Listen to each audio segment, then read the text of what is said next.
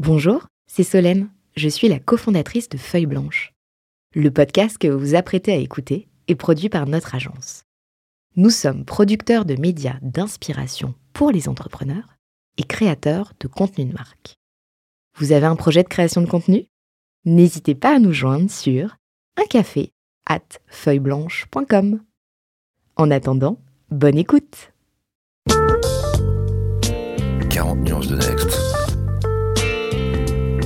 Next. Le Next 40 comme vous ne l'avez jamais entendu, animé par Olivier Mathieu et Thomas Benzazon. Ils sont 40, 40 entrepreneurs, 40 champions de la tech française. Comment sont-ils arrivés là? À quels enjeux font-ils face? Quels sont les ressorts qui les ont forgés? Je suis Thomas Benzazon, cofondateur du Brain Studio Feuille Blanche, et avec mon compère Olivier Mathieu, cofondateur de Price Minister, DG du Fonds 2050, président de The Camp et vice-président de France Digital, nous vous plongeons dans l'univers de ces entrepreneurs d'exception et les coulisses du Next 40. Ils répondront à nos questions, à celles d'invités surprises, tout comme à nos partenaires que sont La Tribune, Madines, France Digital, La French Tech et Neuflis OBC.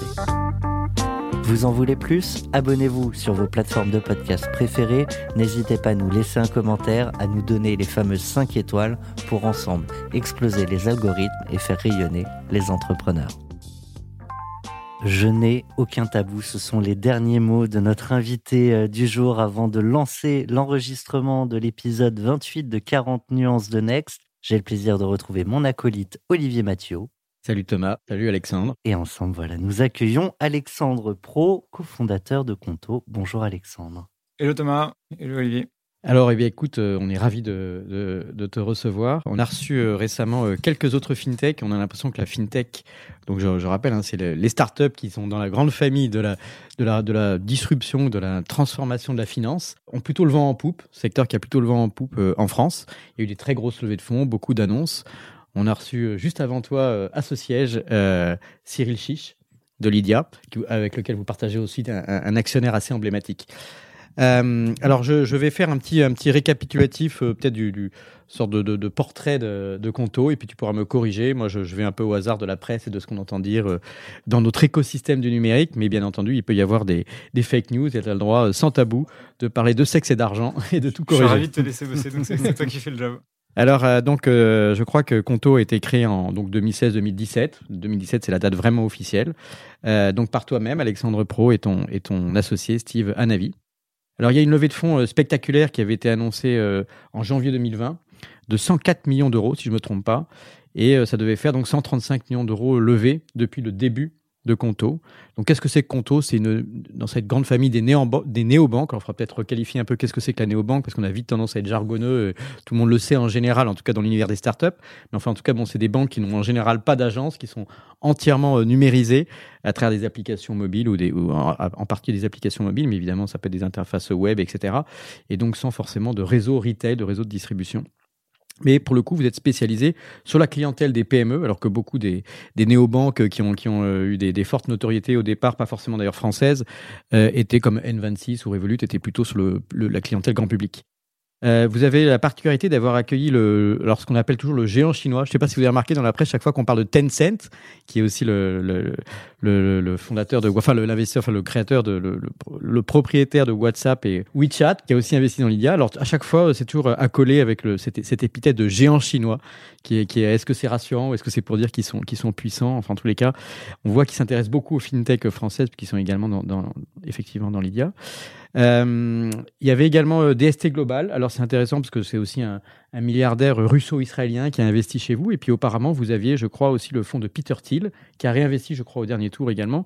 Peter Thiel, je rappelle que c'est euh, un peu ce gourou de la Silicon Valley qui était issu de la fameuse PayPal Connexion et puis qui est devenu un investisseur renommé, notamment auteur du best-seller que je recommande, Zero to One. Euh, parfois un petit peu controversé pendant les campagnes, euh, politiques euh, républicains par rapport aux, démocrates. Mais enfin, il avait un, parti pris un petit peu dissonant par rapport à la majorité de la Silicon Valley. Et puis également Alven, qui est un, des, fonds très à succès français, donc qui était, là dans les tours précédents et qui a réinvesti d'après ce que j'ai d'après ce que j'ai pu lire. alors je crois que vous revendiquez aujourd'hui 120 000 clients PME. Il faudra peut-être corriger parce que ça évolue très très vite avec vous avec l'hypercroissance. Euh, j'ai compris qu'il y avait aussi un objectif d'ici deux ans à 500 000 clients PME. Alors, tu me diras aussi si c'est vrai.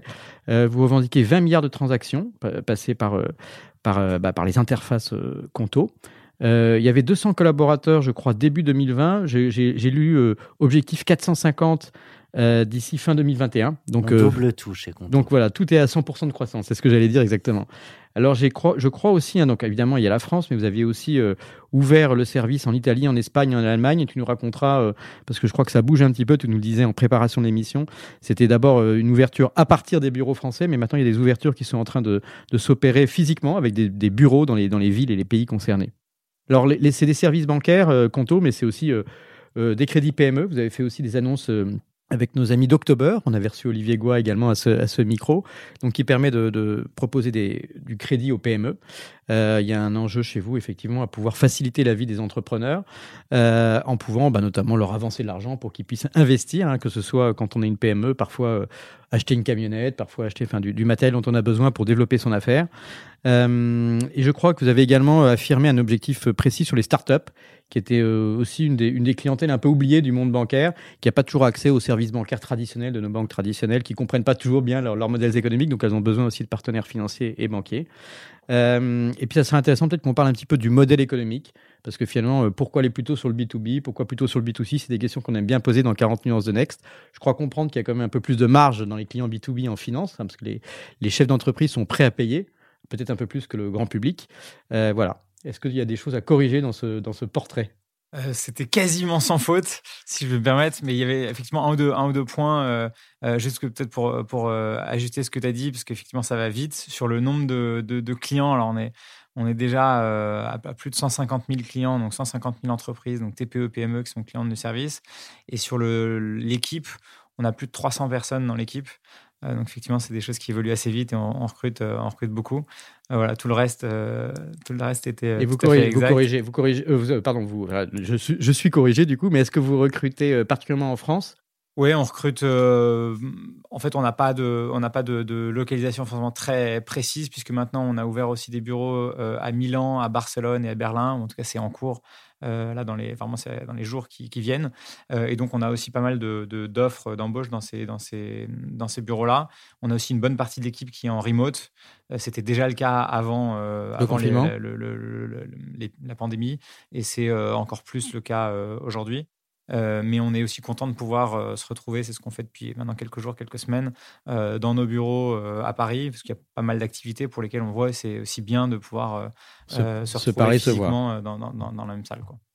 Avec Olivier, on aime bien revenir sur les débuts. certes, nous avons des champions de la tech, mais on commence toujours petit, et on commence toujours avec un pitch. Pitch, oh pitch. Pitch, oh pitch. Olivier euh, a présenté euh, Conto. Est-ce que euh, le pitch des débuts tenait en une phrase? La banque des PME, est-ce que c'est le même pitch aujourd'hui? Euh, ouais, c'était à peu près le, c'était à peu près le, pitch. Alors c'était, il se trouve qu'on a, on a, on a lancé Conto avec Steve Navi, donc mon associé, parce qu'on avait monté une première boîte ensemble et que pendant cette première aventure, qui n'avait rien à voir, c'était dans le domaine euh, du hardware, des objets connectés, etc. Bah, comme n'importe quelle entreprise, on a ouvert un compte, on a payé nos clients, pardon, payé nos fournisseurs, encaissé nos clients, payé nos salariés, etc. Et on a vu que beaucoup de choses qui étaient liées au compte courant, au compte en banque, euh, euh, très frustrante, très painful, comme on dit en bon franglais. Et donc, euh, quand cette première entreprise a été rachetée en 2015-16, on s'est dit qu'on voulait se relancer tous les deux. On avait été contents de bosser ensemble. Et on s'est dit, qu'est-ce qu'on a eu comme grosse frustration bah, sur cette première entreprise qui s'appelait Smokio. Et on a commencé à lister alors la banque, l'assurance, la comptabilité, etc. Et puis en, discutant, on s'est dit, il y a vraiment un truc à faire sur effectivement les, services bancaires ou financiers pour les TPE-PME. Et c'est comme ça qu'on a, euh, a lancé euh, euh, Conto. La, première tagline qu'on avait, c'était Easy Business Banking. Donc effectivement, ça dit assez bien, ça dit assez bien ce que ça veut dire. Qu'est-ce qui est plus facile et qu'est-ce qui fait que les banques traditionnelles n'ont pas cette même facilité d'utilisation? Ah, ce qui est plus facile, c'est à peu près tout. Euh, enfin, c'est-à-dire euh, ouvrir un compte, c'est plus facile. Ça le fait 7 euh, jours sur 7, 24 heures sur 24, de son canapé ou de son bureau ou de son smartphone quand on est dans le métro.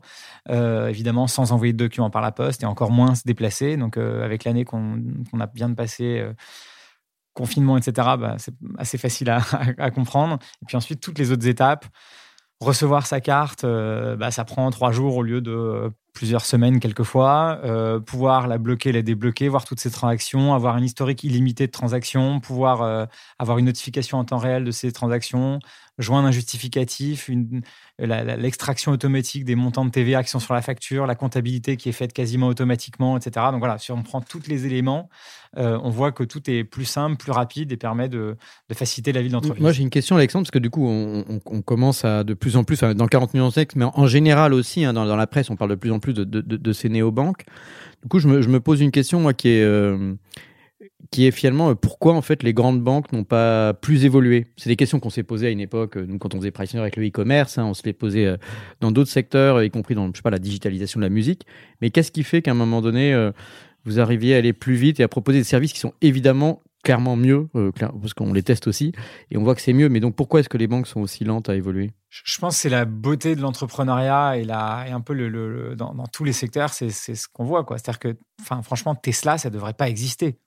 Euh, oui, c'est vrai. Euh, Tesla, honnêtement. c'est euh, valable dans tous les domaines, quand, sur l'assurance. Et... Quand on regarde, oui, mais, mais dans des trucs vraiment, on va dire. Mais dans, le physique, oui. Dans le domaine, je suis d'accord. Alors, du coup, ma question, la rendre un peu plus spécifique, parce que vous m'avez fait botter en tout, je rien, mais en fait, malgré tout, les banques, elles sont quand même opérées leur, leur mue digital. Elles ont, elles ont quand même, on a aujourd'hui des applications bancaires, qu'on soit au Crédit Agricole, à la BNP, à la etc. Non, tous les citer. Non, je, me suis dit que j'allais arrêter tout de suite. Euh, désolé euh, pour les autres.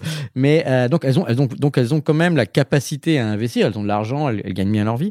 Et alors, qu'est-ce qui fait que quand même que malgré tout Ouais, bah, je, je, pense que le, le, je pense que l'énergie. Alors, il y, a plusieurs éléments, mais déjà, on part d'une feuille blanche et donc de manière très objective, c'est d'une certaine manière plus facile pour nous parce qu'on n'a pas toute la legacy, comme on dit, à gérer. Donc, euh, nos systèmes, ils sont euh, plus flexibles, plus euh, scalables, plus malléables, etc., que les systèmes des grandes banques traditionnelles qui ont franchement plein de lourdeur. Et voilà, et c'est le poids du passé, on va le dire comme ça. il y a aussi des mécanismes, enfin des, modèles de distribution avec tous les réseaux d'agences dont tu parlais en, expliquant le, terme néobanque, effectivement, qui, peut être, euh, être résumé avec le fait qu'on n'a pas d'agence de, et de réseau physique.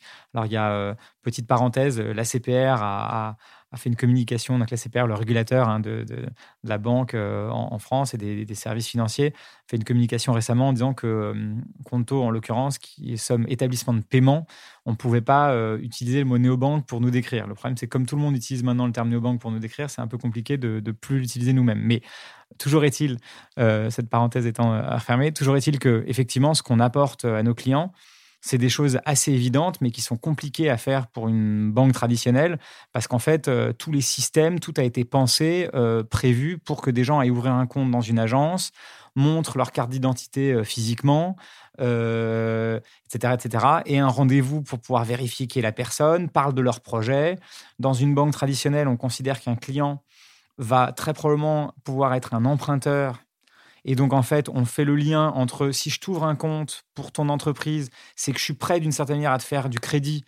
Et du coup, ça, ça, crée une relation tout de suite un peu différente. Alors que nous, nos clients, euh, ils ouvrent un compte qui est un compte de paiement. On leur dit pas qu'on leur fait le faire de crédit. Et donc, on est prêt à ouvrir un compte à un maximum de gens à partir du moment où ils sont, euh, on va dire, euh, pas fraudeurs, pas terroristes, pas, etc. Donc, on fait évidemment tous ces contrôles-là.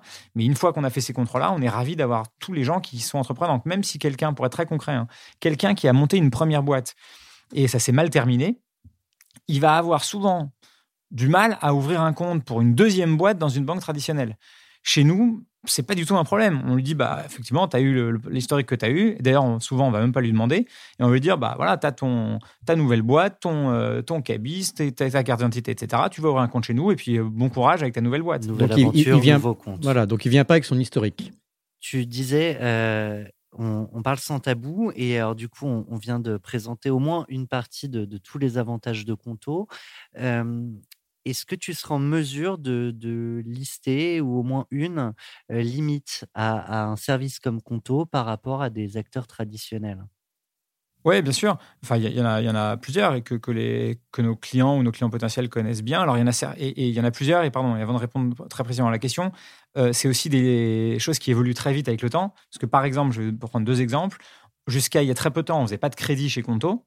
Et depuis maintenant quelques semaines, on propose du crédit euh, avec notre partenaire October. Et donc, euh, bah, euh, il y a un mois, si vous m'aviez, enfin, si on était dans le même studio il y a un mois, j'aurais dit, bah, effectivement, on propose pas de crédit, donc ça peut être une limite pour certains de nos clients ou clients potentiels. Et aujourd'hui, on propose des crédits jusqu'à 30 000 euros, etc. Tout ça 100% en ligne, bien fait, avec une, une expérience utilisateur très très fluide et je pense beaucoup mieux que ce que peuvent faire des banques traditionnelles. Et donc c'est c'est évidemment maintenant une, faiblesse entre guillemets qui est devenue une force pour Conto. Et dans le dans le même dans le même esprit, quelque chose qu'on ne fait pas encore mais qu'on fera peut-être un jour, c'est euh, le dépôt d'espèces. Donc, si vous êtes euh, boulanger et que vous voulez tous les semaines venir déposer 1000 ou 2000 ou je sais pas combien d'euros sur un compte Conto, vous pouvez pas venir à notre siège euh, dans le 9e arrondissement nous donner des billets. On va pas donner l'adresse alors. voilà, non mais et donc voilà, donc ça c'est une limite. Euh, les découverts Alors, effectivement, il n'y a pas de découvert aujourd'hui sur, euh, sur Conto, enfin d'autorisation de découvert, euh, justement puisqu'on est un établissement de paiement et qu'on ne peut pas réglementairement aujourd'hui faire du crédit, en tout cas, c'est pas, pas, pas, direct, on va le dire comme ça. et donc, effectivement, il y a, il y a quelques services qu'on ne propose pas encore. et c'est pour ça que beaucoup de nos clients, une petite moitié, ont un compte chez nous pour la plupart de leurs opérations euh, courantes, on va le dire comme ça, et euh, un compte souvent dans une banque traditionnelle où ils peuvent avoir d'autres services. Mais donc, du coup, pour, dans, le droit bancaire, pour euh, essayer d'être un peu vulgarisateur, disons, il y a, donc il y a, des agréments qui permettent d'être établissement de paiement, ce que vous êtes. Exactement. Ensuite, pour faire du crédit, il y a un agrément de, donc d'établissement de crédit? Exactement.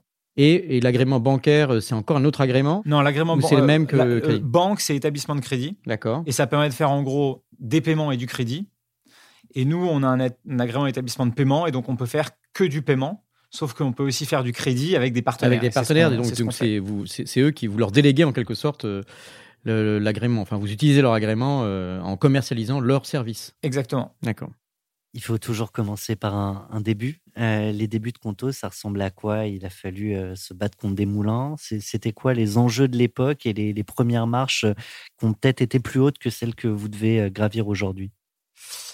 Euh, franchement, ce qui est génial, c'est de voir à quel point, sans prétention, aujourd'hui, tout le monde dit euh, c'est une idée évidente, c'est vraiment génial, etc. Et évidemment, il y a 4 ans, tout le monde disait que c'était une idée de merde et que ça allait jamais marcher. Donc, c'est quand même. Euh, c'est quand même. Et sans citer personne en particulier, mais. mais bon, allez, on va en citer un ou deux. Les, non, mais les mêmes personnes, évidemment, sont un peu biaisées par la réalité et par voilà, ce qui, ce qui, ce qui s'est passé depuis, depuis 4 ans maintenant parle de qui? Euh, D'investisseurs, de, de ouais, D'investisseurs, de journalistes, d'experts euh, du secteur, euh, etc. Donc typiquement, il y a pas mal de gens qui nous ont dit non mais si vous proposez pas de crédit dès le premier jour, vous aurez aucun client. Et là, on vient de proposer du crédit et on avait déjà 150 000 clients. Donc ça, on l'a entendu franchement beaucoup beaucoup de fois. voilà, c'est plein de choses de, ce type-là. Euh, ou alors, euh, bon, euh, les néobanques ou les services, on va dire les fintech pour les particuliers, ça peut marcher parce que les particuliers, bon, ils veulent un truc vraiment rapide, fluide et ils regardent pas trop la sécurité. Parce que tout ça est complètement faux, mais en tout cas, ils, ils regardent pas trop la sécurité et puis ils regardent pas trop vraiment qui est derrière tout. Mais pour des business, pour des professionnels, en gros, ils vont pas faire confiance à quelqu'un qui est pas une grande banque traditionnelle avec des agences et qui est très très connu, etc. Bon, tout ça, on a vu que c'était que c'était pas vrai. Mais donc, pour, euh, revenir à ta question, euh, les, débuts de, les débuts de Conto, euh, bah, c'était Steve, donc mon associé, et moi, en train de, de finir le, le, le, le, out ou en tout cas la transition de la boîte précédente qui, qu'on avait montée, qui s'était fait racheter. Et donc, on était déjà en train de, voilà, de, beaucoup cogiter sur, sur Conto. Euh, qui à l'époque ne s'appelait pas Conto, parce qu'on a changé de nom euh, rapidement au début. Ça s'appelait le, projet au début s'appelait Finpal. Euh, et donc, on interviewait des gens autour de nous pour savoir, alors, toi, tu es dans quelle banque Qu'est-ce qui est bien, pas bien Combien ça te coûte on demandait, alors ça, c'était pas évident, on demandait aux gens pour avoir un peu une idée de leur volume de transactions, de ce qu'ils faisaient, etc. On leur disait, est-ce que tu voudrais bien me partager tes relevés bancaires euh? Bon, alors évidemment, on n'avait pas trop de succès, franchement, en mmh. demandant ça, à part avec des gens euh, très proches, mais on arrivait quand même en, demandant, alors, ok, mais dis-moi au moins combien de transactions tu as fait dans le mois, combien tu payes, euh, combien tu as de flux, etc. Qu'est-ce que tu comprends, qu'est-ce que tu comprends pas, qu'est-ce que tu aimes, qu'est-ce que tu pas, etc. Il y avait beaucoup de choses, évidemment, autour de la tarification et de la transparence sur les tarifs. Ça, c'est un gros point, évidemment, sur lequel on a beaucoup simplifié les choses. c'est pas pour dire d'ailleurs qu'on est gratuit, on y reviendra peut-être tout à l'heure euh, quand on parlera du business model. On n'est pas gratuit, mais en revanche, on est clair, on est simple, il n'y a pas de coûts Il n'y a pas de choses qui arrivent à la fin de l'année en disant ça a augmenté, on vous a pas prévenu. Ça, et puis il n'y a, pas de, y a pas de surprise. Quoi. Donc, il n'y a, pas de surprise. Donc, on sait combien c'est. voilà, c'est 9, 29, 99 euros selon les, forfaits, etc. On pourrait y revenir. Donc, ça, c'est un point. Et puis, le dernier point qui était très important aussi qu'au début qu'on a, qu'on a vu, c'est que le c'est une évidence, mais il faut, le rappeler, le, support client, il est quand même malheureusement euh, assez mauvais dans les banques traditionnelles pour plein de raisons. Euh, et souvent, euh, les banques traditionnelles, en fait, elles, croient que les fintech, elles vont jouer sur une application mobile hyper fluide et qu'on ouvre un compte en cinq minutes. C'est vrai, mais il y a aussi toute la partie interaction avec le support qui est hyper importante et que notamment pour garder cette confiance qui est, est peut-être pas facile à avoir au départ. Oui, bien sûr. Et donc, il euh, euh, y, a plein de bonnes raisons pour lesquelles on veut euh, contacter son banquier. Malheureusement, souvent, c'est souvent des questions très opérationnelles, très concrètes pas du tout des questions de je veux financer une usine, je veux emprunter 5 millions d'euros. C'est je veux débloquer ma carte, ma carte arrive à échéance, comment j'en commande une autre, j'ai pas reçu ma carte. Enfin, c'est ça quand même 99% des questions. Et malheureusement, euh, force est de constater que les banques traditionnelles ont du mal à répondre vite et bien et de manière, on va dire, euh, sympathique à toutes ces questions et que nous, on, y arrive beaucoup mieux. C'est pour ça qu'on a un NPS proche de 70 aujourd'hui. Les banques traditionnelles, souvent, un NPS, un Net Promoter Score proche de 0. Euh, et donc, euh, euh, voilà, tout, tout, ça, tout ça on l'a bien vu dès le départ en étant hyper proche de, voilà, de quelques entrepreneurs, patrons de TPE, PME autour de nous. et on a vraiment construit le produit avec les frustrations qu'on avait eues de notre précédente boîte avec Steve et puis de ce qu'on constatait autour de nous. je pense que peut-être un, point qui est important, c'est qu'on a, vraiment pris le temps pendant, euh, je dirais, 5-6 euh, mois de travailler avec une centaine d'entrepreneurs autour de nous euh, pour comprendre leurs frustrations, ce qui marchait bien, ce qui marchait pas bien, etc. Mais ces 100 entrepreneurs, parce que c'est quelque chose qui était un peu pas, pas, très bien décrit au début, dans les, notamment les articles de presse, etc., c'était pas que des startups. Et donc, euh, depuis le début, on a eu dans nos clients, dans nos bêta users, des euh, gens qui avaient des agences de voyage, des architectes, des, etc. Et donc, effectivement, on parle pas mal de Conto, euh, on va dire, à Station F pour faire simple, etc.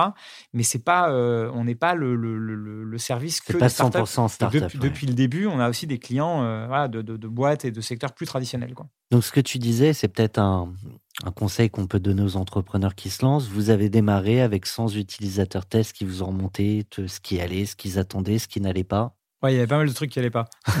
Toujours.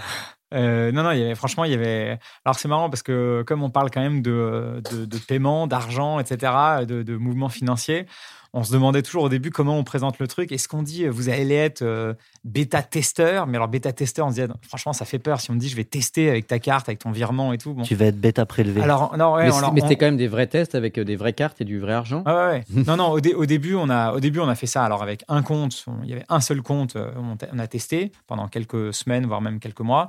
Et puis ensuite, on a, on a fait ça avec une centaine de clients. Et là, on, du coup, on avait dit, vous n'êtes pas bêta testeur, on avait dit bêta user, parce qu'on trouvait que c'était un peu plus. Voilà, sinon, ça faisait un peu euh, rat de laboratoire. Euh, euh, et, voilà, mais, mais, effectivement, là, c'était hyper important d'être très, très réactif dès qu'on voyait. Enfin, dès qu'on voyait qu'il y avait une transaction, un virement, un truc qui avait un, problème ou potentiellement un problème, de les rassurer, de voilà, la réactivité et la transparence évidemment ont beaucoup aidé quoi. À ses débuts, c'est quoi un problème? C'est un virement qui n'arrive pas, c'est euh, l'argent qui se perd, j'en sais rien. En fait, j'essaie de me projeter. Ouais, c'est ça. Euh, enfin, pas forcément qui se perd, mais, mais oui, enfin, en tout cas, qui, qui devrait être arrivé sur un compte et qui est encore sur un compte de, de, passage ou euh, et du coup qui est bloqué à un endroit. On voit où il est, mais on comprend pas pourquoi il est bloqué à cet endroit-là.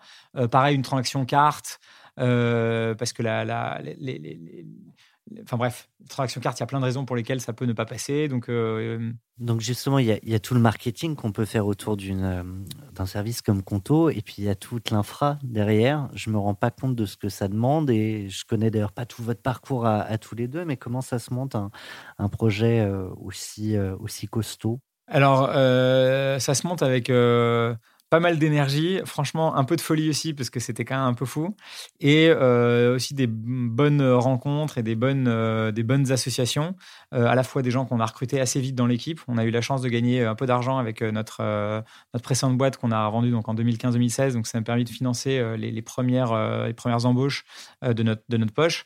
Donc en fait, quand, on a, quand on a levé des fonds, notre, notre round de seed, on avait déjà quelques personnes euh, euh, embauchées qui commençaient à travailler avec nous sur le, sur le projet. Euh, et donc ça, c'est le premier point. Et puis après, on a aussi eu des partenariats qui nous ont aidés à nous développer plus vite et à, nous, et à acquérir aussi des, des, connaissances sur le sujet. Notamment, on s'est associé avec une entreprise qui s'appelle Trésor, qui a été rachetée depuis par, par le groupe Société Générale et qui avait un agrément d'établissement de paiement et les, les, systèmes, on va dire, de, de, de back-end pour euh, créer Conto. On a été leur premier client, on s'est un peu construit, on va dire, ensemble. Euh, et puis, par la suite, on a eu, euh, on a pris, on va dire, notre indépendance par rapport à, à puisqu'on a eu notre, propre agrément et notre propre, et notre propre core banking system, donc qui est un peu le, moteur, on va dire, bancaire qu'on utilise pour faire tourner Conto. mais on s'est aussi, aussi, appuyé pardon, sur ces, sur ces partenaires externes qui nous ont permis de, bah, de nous focaliser sur une partie de la, chaîne de valeur et pas tout faire tout seul. Euh, en tout cas, pas tout faire tout seul dans un premier temps. Quoi. Est-ce que, est que vous avez, euh, quand, quand il une banque numérique comme ça, vous offrez aussi du coup des, services euh, donc aux entrepreneurs, enfin chefs d'entreprise, PME, TPE, etc., qui permettent de gérer le quotidien au-delà, au-delà juste du service, disons, de, paiement, etc., savoir des, choses autour de la comptabilité, des outils euh, administratifs ou autres, qui sont également numérisés en, continuité, en quelque sorte, pour qu'il y ait ouais, bien une notion un peu d'accompagnement plus complet Bien sûr. Euh, alors, je, disais euh, tout à l'heure, notre, notre première tagline, c'était Easy Business Banking. maintenant, on a un, petit peu ajusté, puisque notre, notre, tagline qu'on utilise maintenant, c'est Business Just Got Simpler. Donc, c'est un peu plus large. Et effectivement, l'idée, c'est de simplifier la vie des, des TPE, PME via l'angle euh, bancaire ou financier, mais exactement comme tu le, disais, tu l'évoquais, euh, on va aider les entreprises à gérer euh, tout un tas de sujets connexes au compte bancaire, au compte courant, avec la comptabilité, tout ce qui est déclaration de TVA, typiquement, qui sont des choses assez, euh, assez euh, fastidieuses et un peu embêtantes euh, pour beaucoup d'entrepreneurs. Pareil pour la gestion des dépenses d'entreprise ou notes de frais, on va simplifier beaucoup de choses. L'idée, c'est vraiment de pouvoir simplifier un maximum de choses. Idéalement, c'est de mettre tout ça sur pilote automatique, on va le dire comme ça pour que les entreprises se consacrent à leurs produits, leurs clients, ou éventuellement fassent autre chose, je sais pas, du sport, euh, ouais, des amis, etc. Mais passent pas trop de temps à faire euh, leurs notes de frais, leur déclaration de TVA ou euh, le rapprochement de leurs factures et, et de leurs transactions bancaires. Quoi. Alors moi, j'ai encore des milliers de questions, Thomas. Je ne sais pas dans, dans, dans, dans quelle rubrique, parce que c'est intéressant aussi de parler de, de, la situation actuelle. Et, des évolutions de ce qui se passe aujourd'hui dans ce monde purement numérique et, confiné ou déconfiné Complètement. On a une question euh, quand même de notre partenaire euh, Madines et euh, sa journaliste Anne Taffin qu'on peut te faire écouter maintenant. Vous avez un message. Bonjour, vous avez doublé le nombre de vos clients et de votre chiffre d'affaires en 2020. Quels sont aujourd'hui les besoins des entrepreneurs et entrepreneuses envers leur banque? Alors effectivement, on a doublé euh, notre, notre, nombre de clients et notre chiffre d'affaires en 2020. Je pense qu'on est bien parti pour faire la même chose. Donc c'est 2020 par rapport à 2019 Ouais. Et je pense qu'on est bien parti pour faire la même chose en, 2021. Euh, les, besoins des entrepreneurs et enfin entrepreneurs au masculin et au féminin, on va le dire comme ça. le, ils sont, ils sont, euh, ils sont larges et évidemment, ça dépend euh, pas mal des, des, des, situations. En coût, nous, des, toutes les TPE, PME, donc on va dire de 1 à 250 salariés, donc les besoins sont assez, euh, assez variés. À 250, ça s'arrête ou c'est pour, le, non, pour la com Non, c'est plus pour la. C'est-à-dire qu'on va pas proactivement chercher des, des, grandes, des plus grandes équipes, mais on a pas mal de, de clients qui ont déjà plus de 250 salariés. On est évidemment nous-mêmes utilisateurs de, notre propre produit, Conto, euh, et on est plus que 250 et ça fonctionne très bien. Donc il n'y a pas de limite, mais c'est juste qu'on ne va pas proactivement euh, euh, démarcher ces clients-là. Mais, mais quand, mais quand tu as 250 salariés, c'est déjà assez différent de deux ou trois salariés. Enfin, c'est très différent. C'est déjà un changement d'ordre de grandeur du coup, il y a plusieurs utilisateurs du même compte. Enfin, tout, tout ça est géré pour qu'il y ait un, parce qu'il peut y avoir déjà un directeur financier à cette, cette taille d'entreprise. C'est exactement ça. Et donc, en fait, sur Conto, on peut avoir 1, 10, 20, 50 utilisateurs. Ils peuvent avoir des rôles et des accès différents. Euh, Ça, c'est admin, assez pratique etc. pour gérer des, des budgets euh, dans une team marketing, par exemple. Tu as, la carte marketing qui est plafonnée à temps. euh. Exactement. Donc, on peut avoir des, des, des sous- des sous-comptes ou des comptes euh, avec effectivement, exactement comme tu dis Thomas, la marketing, euh, tech, etc. Enfin, selon ou par pays, Allemagne, Italie, etc., etc. Est-ce que ça va jusqu'au, par exemple, jusqu'au au RH C'est-à-dire, Est-ce que le, je sais pas, le paiement des salaires, par exemple, etc., ça passe par, par là aussi? Oui, tout à fait. Alors, euh, ça, c'est pas quelque chose. Nous, on fait pas nous-mêmes toute la partie euh, bulletin de salaire, etc. Mais typiquement, on a annoncé il y a quelques mois maintenant un, un partenariat avec Payfit. Euh, et donc, euh, on peut euh, directement connecter euh, son compte Payfit et son compte Conto. Et donc, euh, bah, si on a des bulletins de salaire générés dans Payfit, en un clic, les virements vers tous les salariés vont être réalisés depuis Conto avec un virement euh, en masse, euh, avec un, bref, une intégration XML, etc. Enfin, sans rentrer trop dans les détails techniques, euh, et qui fait que ça va être très très fluide pour euh, le directeur euh, financier ou directeur euh, des ressources humaines, on va dire, qui, gère ça. Donc c'est effectivement une des intégrations euh, assez intéressantes qu'on a faites ces derniers mois. Et euh, en fait, la valeur qu'on apporte à nos clients, elle est autant dans Conto, ce qu'on apporte nous directement, que toutes les intégrations autour de Conto qui euh, simplifient la vie des entreprises, parce qu'évidemment, beaucoup de processus sont liés au, au- au compte courant. Très bien. Eh ben, écoute, euh, non, c'est hyper parlant. Alors, on, on a peut-être une petite question surprise, une petite question bonus qu'on va t'envoyer. On, on te dit pas qui c'est, euh, mais tu devrais reconnaître sa voix. Espérons. J'espère. Vous avez un message. Coucou Alex, c'est Steve, ton associé. Bah, il l'a J'ai dit. une question pour toi. Si tu te retrouvais face au toi des débuts de Conto, quel est l'unique conseil que tu lui donnerais? Merci. Euh, euh, effectivement, j'aurais reconnu sans, sans sa petite intro, euh, parce que je lui parle quand même beaucoup, beaucoup, beaucoup. Euh, Qu'est-ce que je me donnerais comme conseil? On, on rappelle quand même que Steve Anavi, c'est donc le, le cofondateur Oui, de. Conto, hein, parce qu'on l'a on l'a présenté tout au, dé- au début. Mais voilà, c'est Exactement, ouais, donc c'était Steve, mon, mon associé et cofondateur de Conto. Euh, et je pense que ce qui est très important dans notre euh, histoire, entre guillemets, tous les deux, c'est que euh, on avait monté notre première boîte donc ensemble. Et je pense que. Déjà tous les deux ou il y en avait d'autres? Non, déjà tous les deux. Euh, et du coup, on a. il se trouve qu'on se connaît depuis le, le- collège. On était euh, au collège, lycée ensemble. On s'est un peu perdu de vue. On s'est retrouvés euh, un peu plus tard. Et on a monté donc cette première boîte ensemble. Puis deuxième boîte donc avec Conto.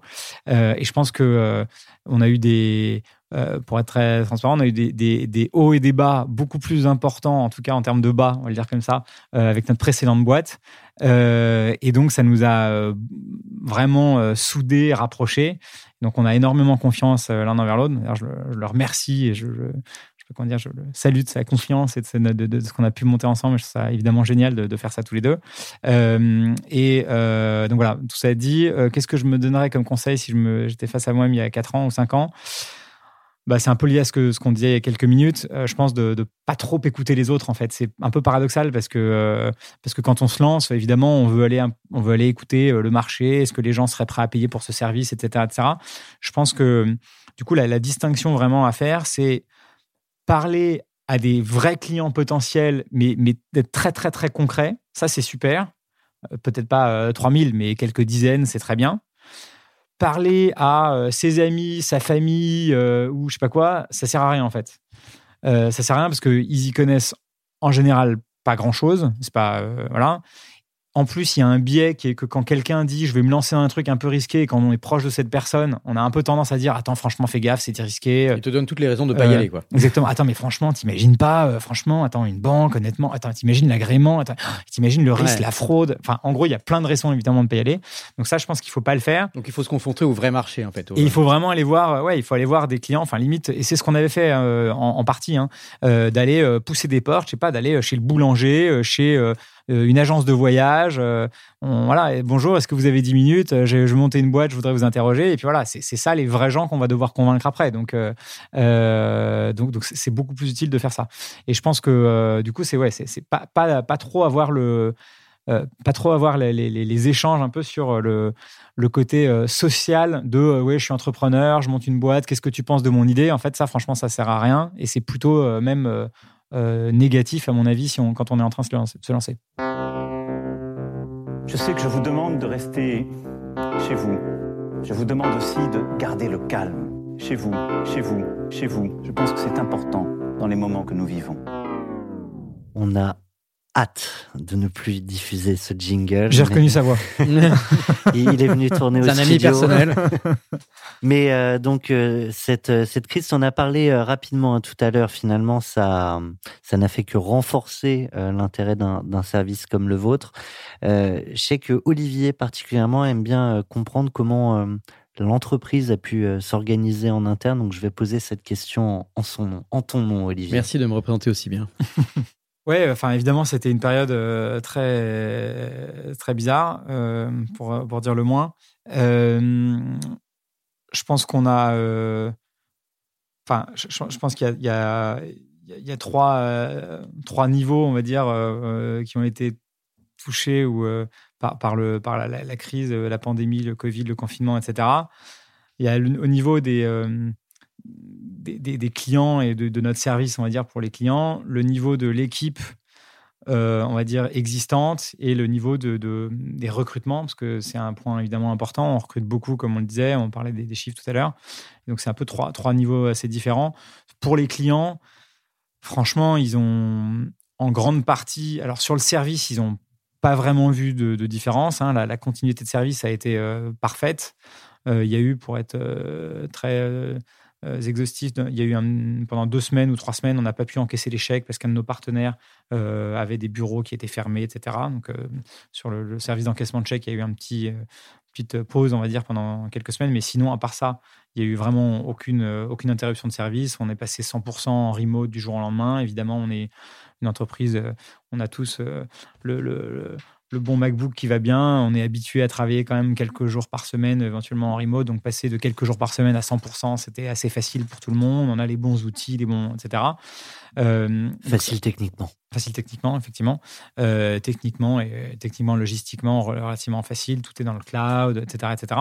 Non, mais le point Euh, techniquement est important parce que du coup, qu'est-ce que ça implique aussi sur le plan humain après? Oui, bien sûr. C'était le. J'imagine que c'était un point qui Exactement, c'était le même point. Et donc, le, le- juste pour terminer sur le, par rapport aux clients, euh, en revanche, on a eu euh, donc, la continuité de service parfaite. En revanche, évidemment, on a eu pas mal de questions sur, euh, pendant cette, cette période Covid, sur euh, euh, les prêts garantis par l'État, donc PGE, etc., sur euh, le service. Et donc, nous, en l'occurrence, on a, on a rendu gratuite euh, toutes nos cartes virtuelles. On, a des, on offre soit des cartes physiques, des cartes de paiement physiques, soit des cartes virtuelles. Toutes les cartes de paiement étaient gratuites. C'est encore le cas d'ailleurs encore quelques, quelques semaines pour accompagner tous nos clients, d'ailleurs que ce soit des clients existants ou nouveaux, pour qu'ils puissent payer online très, très Carte facilement. gratuite pendant encore quelques semaines, c'est la promotion du jour chez de Conto sur euh, 40 millions de Next. Non, mais du, du coup, alors, je, je, je te- je Vas-y, t'interromps, mais n'oublie pas le fil de ta Non, non. pensée. Mais est-ce que euh, finalement, même si tu fais ce, tu proposes ce service de, de carte gratuite pour aider, est-ce que c'est pas aussi un super appel d'air pour, euh, pour embarquer de nouveaux clients? Je vais être très honnête, je ne sais pas si ça a joué beaucoup sur notre acquisition.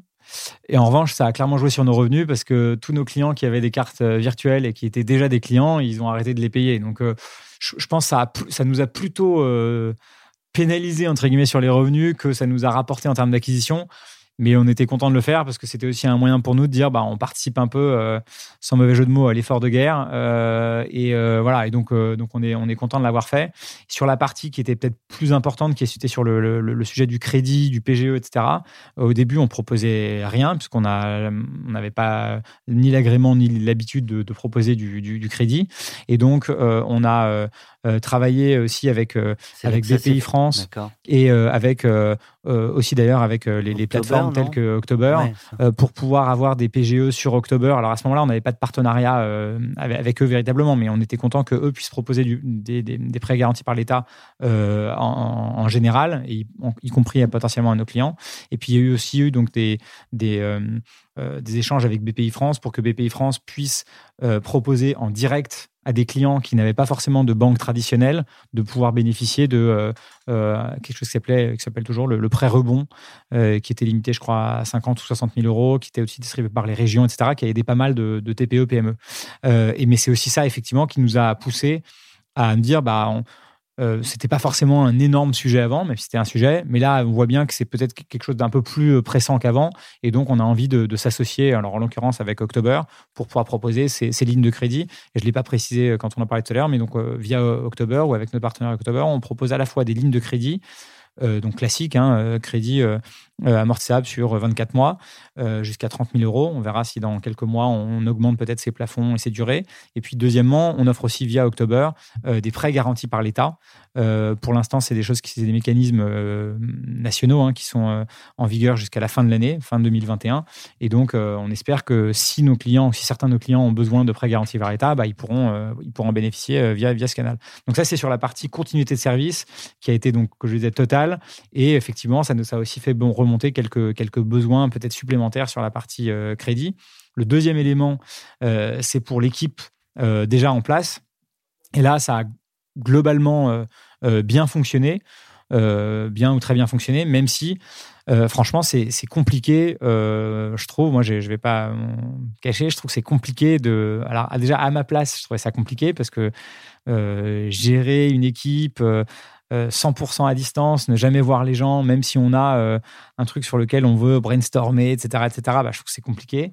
Euh, passer 8, 10 heures par jour sur Zoom, Hangout, Co. franchement, la, la, Zoom fatigue, c'est un vrai, c'est un vrai phénomène.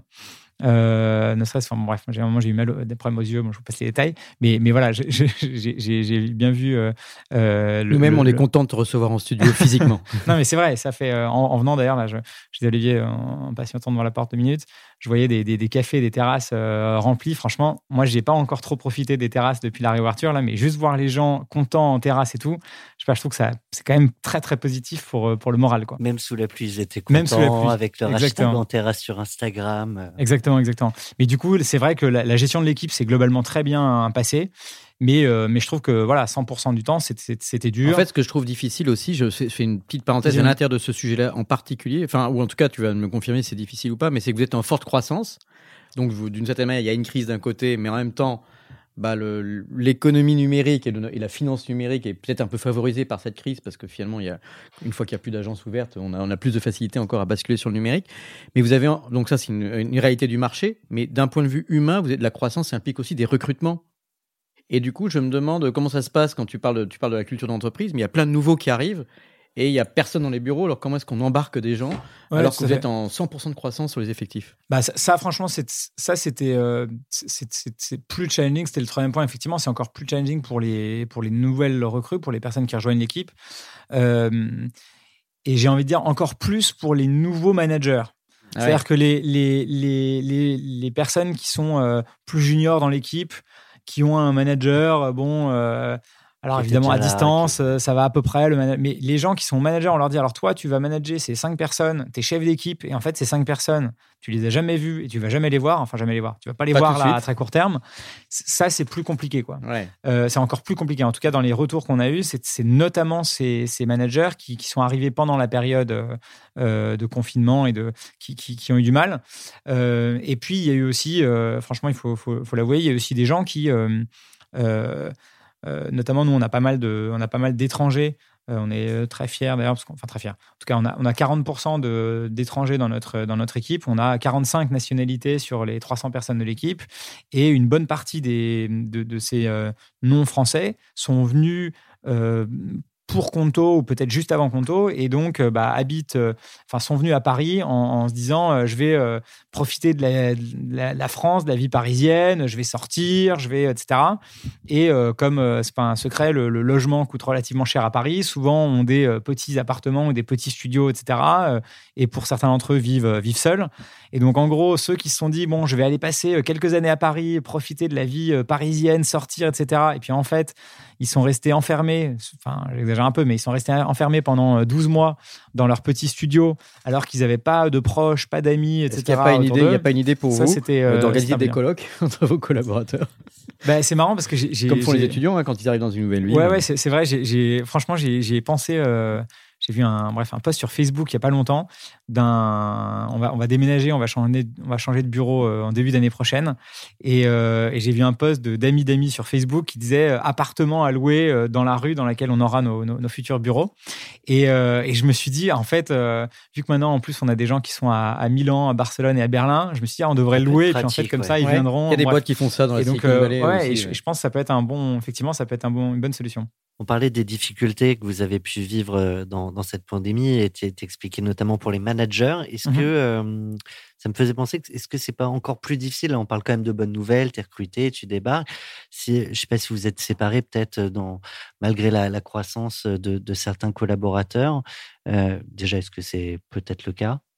Oui, oui, on s'est enfin, on s'est séparés. En tout cas, il y en a évidemment pas mal qui sont partis euh, de, de, de, leur, euh, de leur souhait, de notre souhait ou d'un on va dire d'un commun accord. Donc il y a, il y a effectivement le- tous les cas de figure. Mais tu as tout à fait raison. a- je viens à ma question. Est-ce que c'est pas du tout encore plus difficile quand on est obligé de le faire euh, à distance, sur Zoom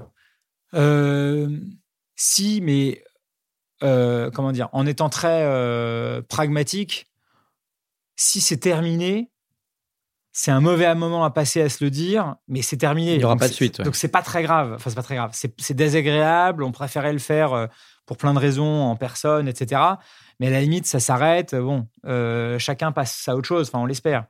Là où c'est plus compliqué, c'est quand ça marche euh, bien ou moyen bien, mais qu'on a quand même des choses à se dire, euh, du feedback peut-être pas évident à faire euh, en- Des messages en- à faire passer. à distance, et que là, il y a des trucs qui peuvent traîner parce qu'on n'a pas réussi à trouver les mots, parce qu'on ne sait pas très bien, etc.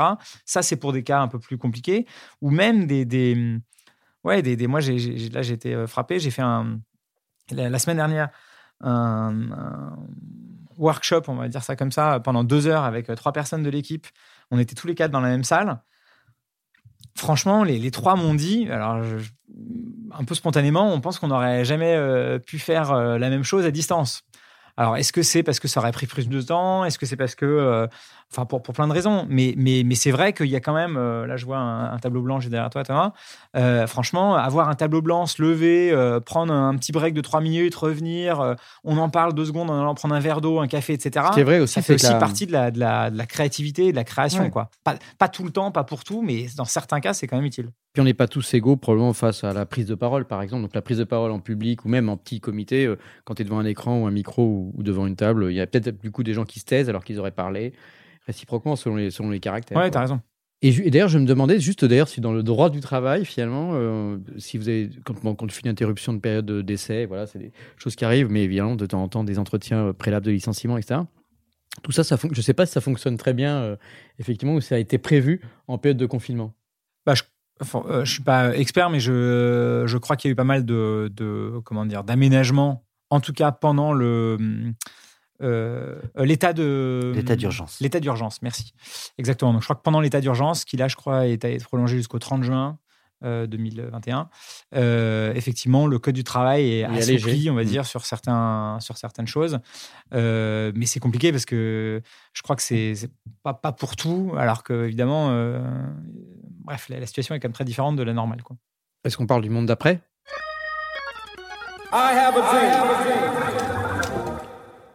T'as reconnu ou pas là? Ouais. C'est Martin Luther King, on est, on a- on- Salut Martin. il, est, il est venu pour toi, il, est- il s'est réincarné. Non, écoute, euh, c'est vrai qu'on est, on sent qu'on est dans un basculement un peu de civilisation. Alors, il y a, c'est pas, c'est évidemment la, la, la question de la crise sanitaire, mais du coup, nos façons de travailler ensemble euh, sont peut-être profondément modifiées. De on vient de parler de beaucoup de travailler à des consommer, euh, vivre, vie de citoyen, vie de vie de travailleur, etc. Et, euh, et c'est intéressant de le voir bah, appliqué probablement euh, à Conto en tant qu'entreprise, mais aussi en tant que prestataire de services financiers euh, auprès de ses clients. Est-ce que tu vois des grandes euh, évolutions qui vont euh, peut-être du coup sur lesquelles tu capitalises, qui sont aussi des opportunités, qui sont des choses qui vont durer, qui n'étaient pas juste de- depuis le début jusqu'à la fin du confinement, mais qui sont finalement des changements de comportement profonds et qui t'ouvrent des, perspectives sur notre vie financière de, de PME, TPE qui sont tes, clients? C'est pas directement lié, euh, la, enfin, je pense au, à la, période Covid, confinement, etc. Mais le point assez évident, c'est effectivement le, le- télétravail. Euh, voilà, nous, d'une certaine manière, on, en faisait déjà et on était, euh, on était déjà relativement euh, en pointe sur le sujet. Enfin, on faisait déjà deux jours de, de télétravail par, euh, par semaine. Et c'est ce que tu fais Euh, toi aussi à titre personnel? Et moi, je fais un peu moins, franchement. Je faisais plutôt un jour. Euh, là, évidemment, euh, avec le, confinement, j'ai- appris à faire plus. Euh, je suis content, franchement, d'aller d'aller 3-4 jours par semaine au bureau. Euh, je pense que ça dépend à la fois des personnalités, des rôles dans l'entreprise, Oui, pour, voilà, pour plein de raisons. En plus, moi, j'y suis quand j'y suis, j'y suis pas forcément toute la journée. Là, par exemple, je suis pas au bureau. Enfin, j'étais pas au bureau toute la journée parce que je suis avec Go. Euh, mais euh, donc ça, c'est une tendance évidemment euh, importante. Nous, je le disais en début de notre échange, comme maintenant on a en plus des bureaux en Allemagne, en Italie, en Espagne. En fait, de facto, on va avoir pas mal de moments dans lesquels euh, on échange avec des gens qui sont au bureau, mais sans être au bureau. C'est-à-dire, ils sont au bureau, mais en fait, ils sont au bureau euh, à Berlin, à Milan et à Barcelone. Et ça, en soi, c'est aussi quelque chose qui n'est pas spécialement nouveau, parce que des entreprises qui ont des bureaux dans plusieurs villes, Ouais. dans plusieurs pays, ça existe depuis très longtemps. Mais c'est aussi une nouvelle manière pour nous de travailler, parce que ça veut dire que euh, pour euh, échanger, etc., il va falloir soit le prévoir si on veut voyager, soit euh, probablement plutôt faire ça à distance. Et du coup, ça pose aussi bah, d'autres questions, d'autres challenges, notamment parce que ce qu'on veut éviter à tout prix, enfin à tout prix, ce qu'on veut vraiment éviter, c'est d'avoir un, un- on va dire, une culture euh, Conto Allemagne, une culture Conto Italie, une culture Conto France, et que euh, tout ça soit des entreprises un peu euh, différentes, d'avoir un peu des querelles de chapelle, etc., etc. On veut vraiment éviter ça. Et donc c'est aussi pour ça qu'on avait lancé euh, ces trois nouveaux marchés, donc Allemagne, Italie, Espagne, depuis Paris, justement pour s'assurer qu'on avait bien une culture unique. Homogène. Et à la fois, et c'est parce que souvent on a, les gens ont ça comme idée, c'est de dire ah on allait entre guillemets acclimater, c'est pas très joli peut-être comme terme, mais des nouvelles recrues allemandes, italiennes, espagnoles à la culture euh, Conto, Conto. euh, Paris, mais en fait c'est pas ça, c'est C'est la surtout culture conto, quoi. oui, mais c'est surtout que tous les gens, on va dire euh, l'équipe un peu historique, changent bien aussi et qu'on on comprenne bien que là, on est passé dans une autre dimension qu'on avait déjà, on va dire, un peu dans nos gènes depuis le début, parce qu'on a fait, depuis le début, on fait tout en français, anglais, on avait prévu tout ça. Mais donc, tout ça, ça a été très, très, euh, très important. Je me, suis, euh, je me suis un peu perdu dans la, dans la, dans, dans la réponse. Non, non, Non, mais, mais bon, on parle du monde d'après. C'est bien parce qu'en même temps, c'est un sujet qu'on a qu'on n'a pas poussé, mais je m'étais noté euh, pendant qu'on parlait international en grand. Euh, c'est euh, les mêmes problématiques, quels que soient les pays, euh, techniquement, euh, sur les droits. Les droits. bah, Ah, sur la- les- la les réglementation, Ah, la, ouais. ça c'est assez différent d'un pays à l'autre. Alors, mais, ça, euh, ça, ouais, euh, effectivement, et c'était. euh, tu, tu me parlais de, de carte blanche, peut-être que j'en parlerai à ce Ok, très bien. Euh, Non, mais alors, non, mais quand même sur l'international, ça, ça serait intéressant effectivement en carte blanche, le, le morcellement de- du, du- du territoire européen. Mais ceci dit, moi, ça m'intéresserait dans, dans cette projection dans le monde d'après. Donc, vous avez euh, accueilli quand même cette grosse levée de fonds juste avant. Enfin, on était déjà un peu dans la crise en Chine parce que c'est intéressant. Vous ayez un, un- un gros actionnaire chinois alors que ouais. la crise du, de, de la pandémie, bon, ça avait commencé quand même euh, en Chine et déjà en, en décembre, euh, avant votre annonce de levée de fonds. Mais du coup, vous avez euh, tous ces grands noms un peu prestigieux euh, et donc une levée de fonds spectaculaire en montant.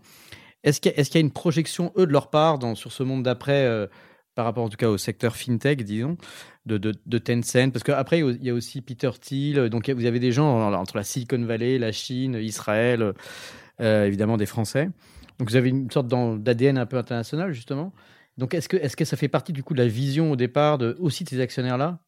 Oui, oui, enfin, très, je pense de manière assez euh, rationnelle.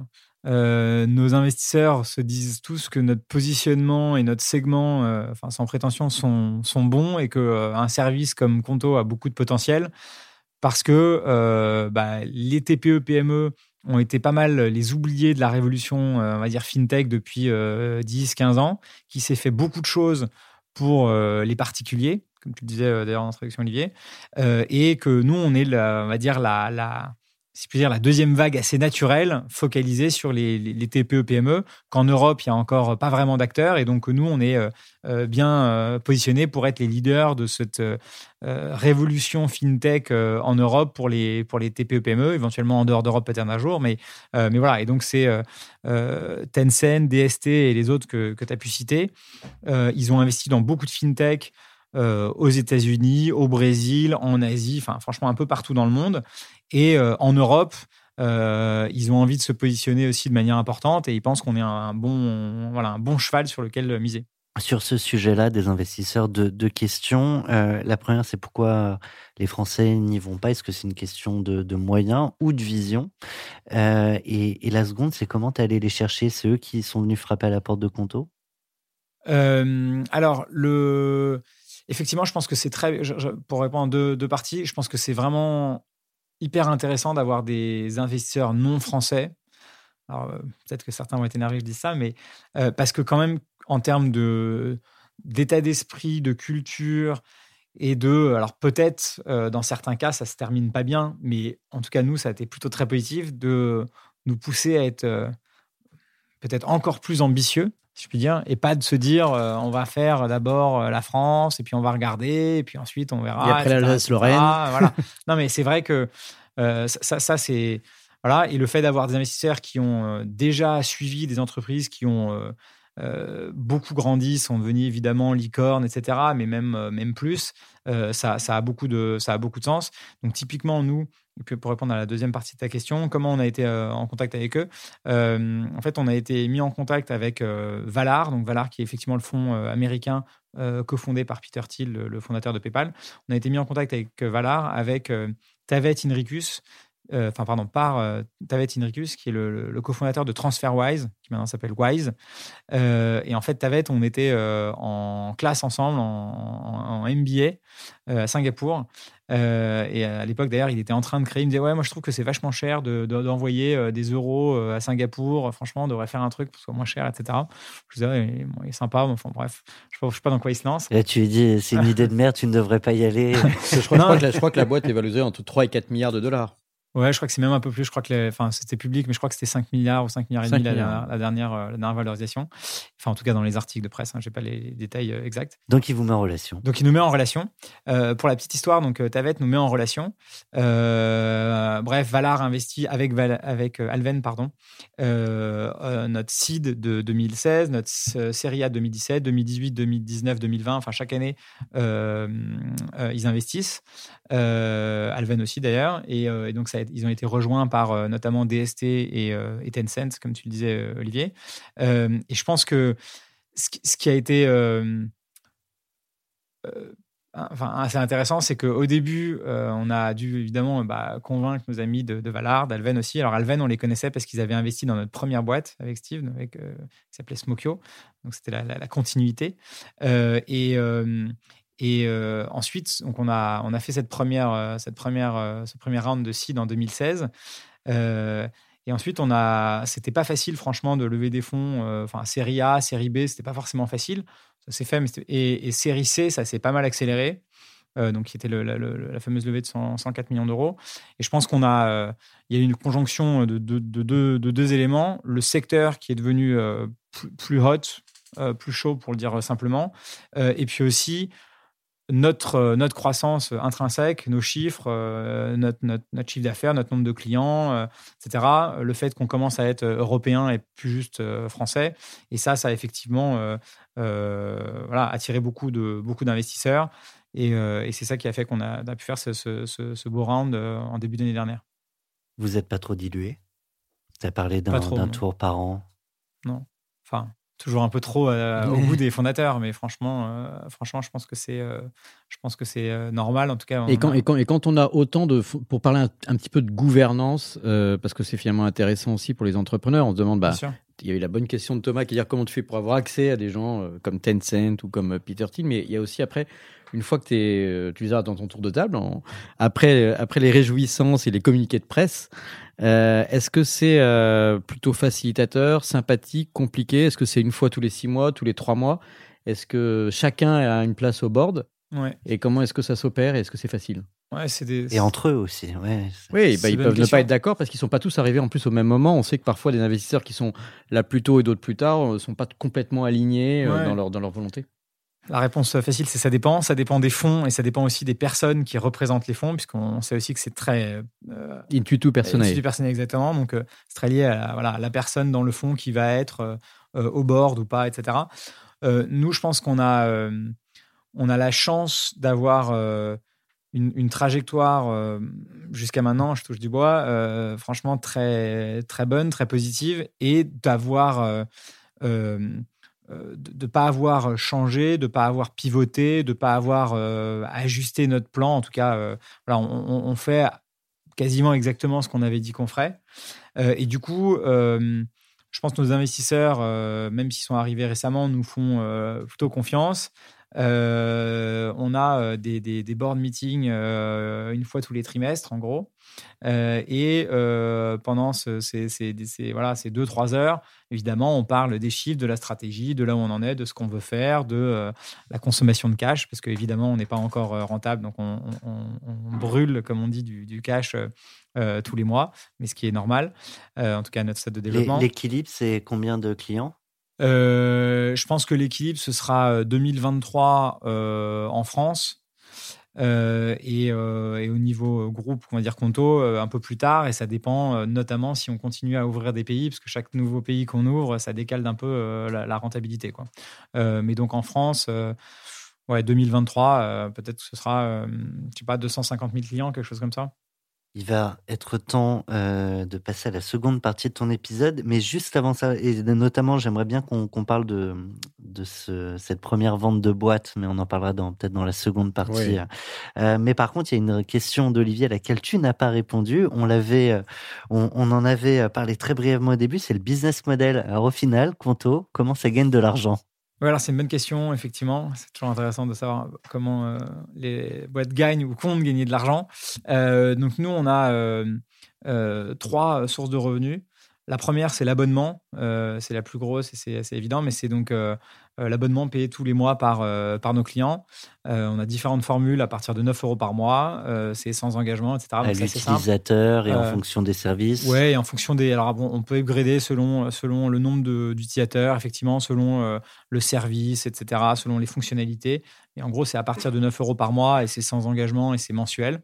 donc, c'est relativement simple. C'est un SaaS, donc software de service assez classique de ce point de vue-là. Donc ça, c'est la majeure partie de nos revenus. Ensuite, on a, euh, lié à ça aussi, on a des, cartes. Euh, on a différents niveaux de cartes. Donc, on a des cartes euh, basiques, on va dire, et puis ensuite des cartes premium, notamment une carte métal qui coûte, coûte un peu plus cher.